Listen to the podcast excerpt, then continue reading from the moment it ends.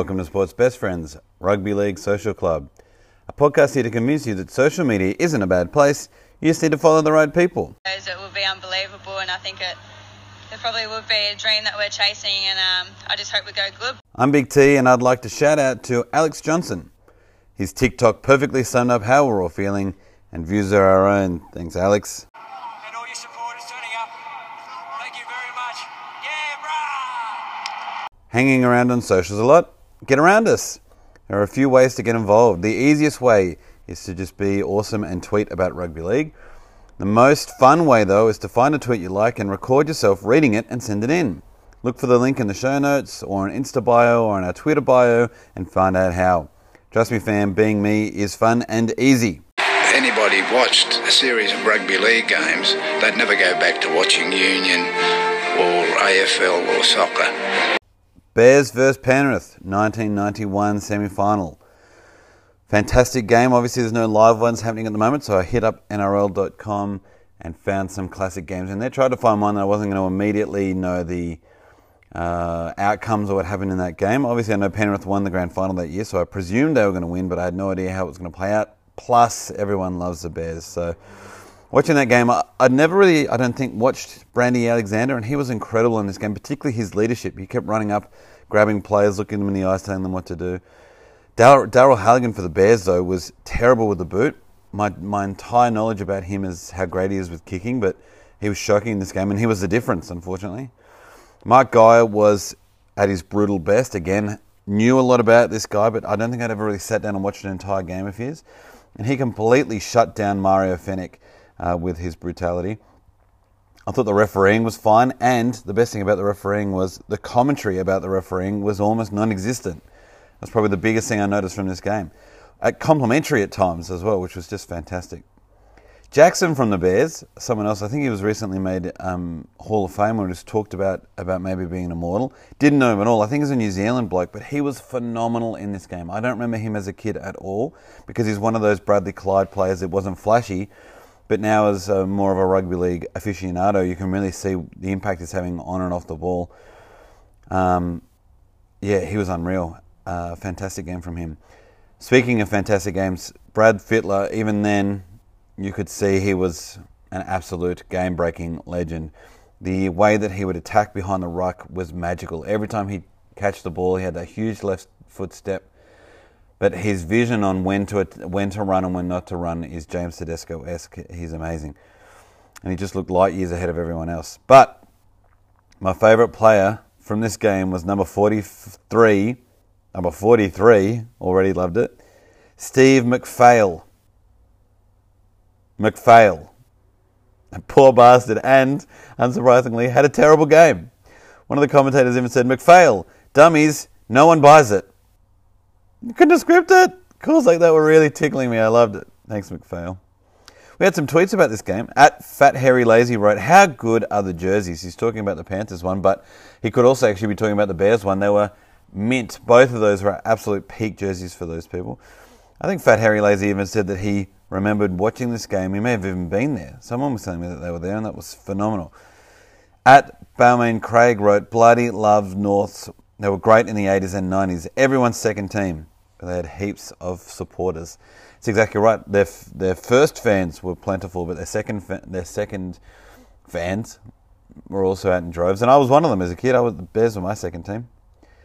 At Marto 1059, he still does love the Bears, and they were great in that era. Great to watch. Big pack, nippy spine. Never got uh, any grand final or any real success there. In fact, we had a chance to talk to Greg Florimo, Greg Florimo about two years ago, and he reflects on all of that time. And, and to this day, he says he still has memories about things that he should have done differently. Go back and have a listen to that episode if you're a Bears fan and you like this kind of stuff. And uh, speaking of big games, at Fairy, Fat Harry Lazy also said that Pat Jarvis was enormous at game, and I found that really intriguing because I just finished it and don't remember a Pat Jarvis at all. Pat Jervis.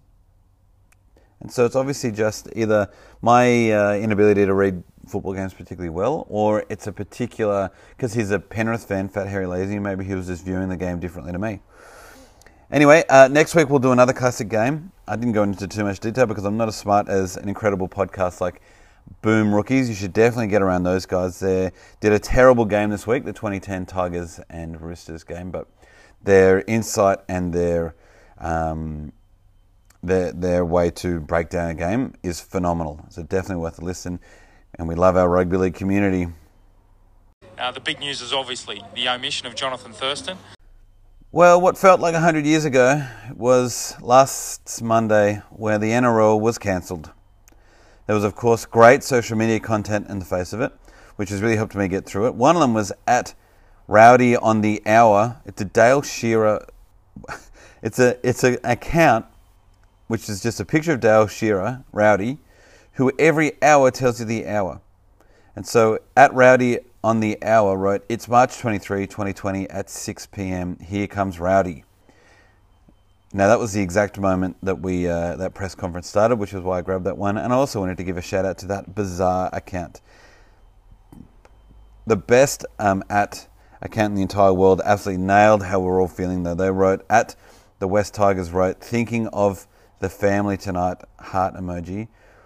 And then there's a screenshot done by them where every other blue tick, all other 15 clubs, um, write beautiful messages back to the West Tigers. So we look like one big community, which was really beautiful stuff. However, there was also super funny stuff in the light of it. At Bedunia tweeted, Wayne Bennett outlasted the NRL, never saw that coming. At One Eye Tiger underscore wrote, Fitting the Tigers were in ninth when the season is suspended. Very fitting. Cry face. God, we got a lot of those memes. And some silver lining we also got. At O Errol Podcast wrote, One upside, New South Wales retains the Origin trophy. Wink face. But speaking of Origin, that's not necessarily true. Hopefully the NRL plans come about. The NRL has outlined two things that they think might happen. One is that the comp starts in June ends in December, and I mean a Christmas. I often talk about rugby league Christmas as um, state of origin, but can you imagine a legit rugby league Christmas, rugby league around Christmas? All of the pain and anguish that we've gone through in this end is going to be paid back in full in love if we can get it during the Christmas break. But they've also outlined that there would be three state of origin games starting in August and ending just before October in that plan. Uh, and then the worst case scenario, they say, outside of cancelling altogether, is that they actually start in September, finishing again in uh, December. But still, they have Origin games. They have at least one, and so that's what they are anticipating would happen with those things. But there is also one. Um, this, I mean, in light of any of the, any of those things happening, this pod will keep going and reminding us that there is amazing content, uh, soul fulfilling social media out there, like from at Jason NRL, who wrote, Rugby League has been very un-rugby league this week as self-interests dissolve. The clubs and players have never been so united. He said he remains fairly confident that the NRL comes through this a lot better than most of the crisis headlines suggest. And Jason NRL is an excellent uh, NRL brain, and so him saying things like that is extremely inspiring and relieving. Or if you don't want uh, content filling COVID 19 esque stuff. There's also random content, like from our friend Andrew RLP. He wrote Harold Edmondson, the youngest ever professional rugby league player, made his first grade debut at the age of 15 and 81 days playing for Bramley in 1919. He was three months younger than Harold Wagstaff, who was believed to be the youngest player ever. Hash history. Andrew RLP, amazing human being getting that done there. Thank you so much. Um, we've got to stick with each other in this time, and we've got to keep doing rugby league things. So get around content like that if you're interested. Also, speaking of great content, other great C19 NRL combination things come up came up was this by Marry the Marry tweets. We can only have five people now at a wedding, and so we did a rugby league version of that. At Yeah the Boys wrote Celebrant, Big T, Best Man Hammers, Bride Special K Online, a Maid of Honour, Sharky Dave. Isn't that a sweet combination of people? At League by the Fire wrote he'd marry Matt King in the Afro era. His celebrant would be Sterlo, the best man would be Craig Gower, and the Maid of Honour would be Yvonne Sampson, friend of the pod and massive legend. At Big Av 8 said he'd marry Ryan Matterson, the legend. His celebrant would be Josh Reynolds because he's had some experience in relationships. His best man would be John Hopoate, as he has experience with rings, and the maid of honour would be Bryce Cartwright, and he reckons there's no need, uh, there's no explanation needed there. But the man who made the whole thing up, Mofo Storm fan, that massive legend, he said he'd marry ET. He has gorgeous hair. His best man would be Cam Smith. His maid of because he's a goat. His maid of honour would be Hannah Hollis, also an excellent legend, and the celebrant would be Ray Rabs Warren, who'd be an excellent commentator of such an event. Thanks, Mofo, you massive legend. Well, if you're big, you got to play big. And another cute thing that happened uh, this week, people trying to keep themselves entertained online, was through Glasgow Rugby League, a new account trying to connect with people. Um, they're the official rugby league account of Glasgow, and so they're just out here trying to get Glasgowians, Glaswegians, um, into the great history of the NRL. And so they asked uh, me what was my top 18 West Tigers players and coach. I, of course, in turn asked our incredible West Tigers community on Twitter. And after a couple of days of chatting about it, we've come up with this. Number one, Hodgson. Two, Richards. Three, Fanua. Four, Lawrence. Five, Tuiaki. The halves are Marshall and Prince. The forwards are Woods and Scando with Farah in the middle. The back row is O'Neill, Ellis, and the lock is Fulton. And on our extended bench is Peyton, Galloway, Fifita, Cheekham, and Brooks.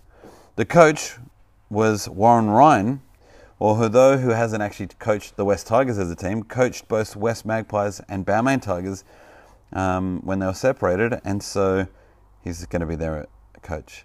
Big thanks to Yeah the Boys, Carl's Carla, Mark Tiggs, One Eyed Tiger underscore, E underscore Richards, Mar underscore Aaron, Patty Still 17, John Stagg 23, former underscore legend, DCP Chewy, Balmain Craig, Yoss WT, Everything West Tigers, The Red Heifer, Hollis K, Shy Tiger, Jal FC, and Jules XX for helping me come up with that list.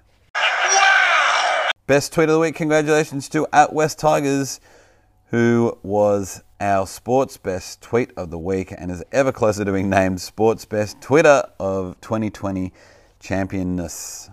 I'm feeling all right because I'm not going to get bruised. What do you mean, how am I feeling?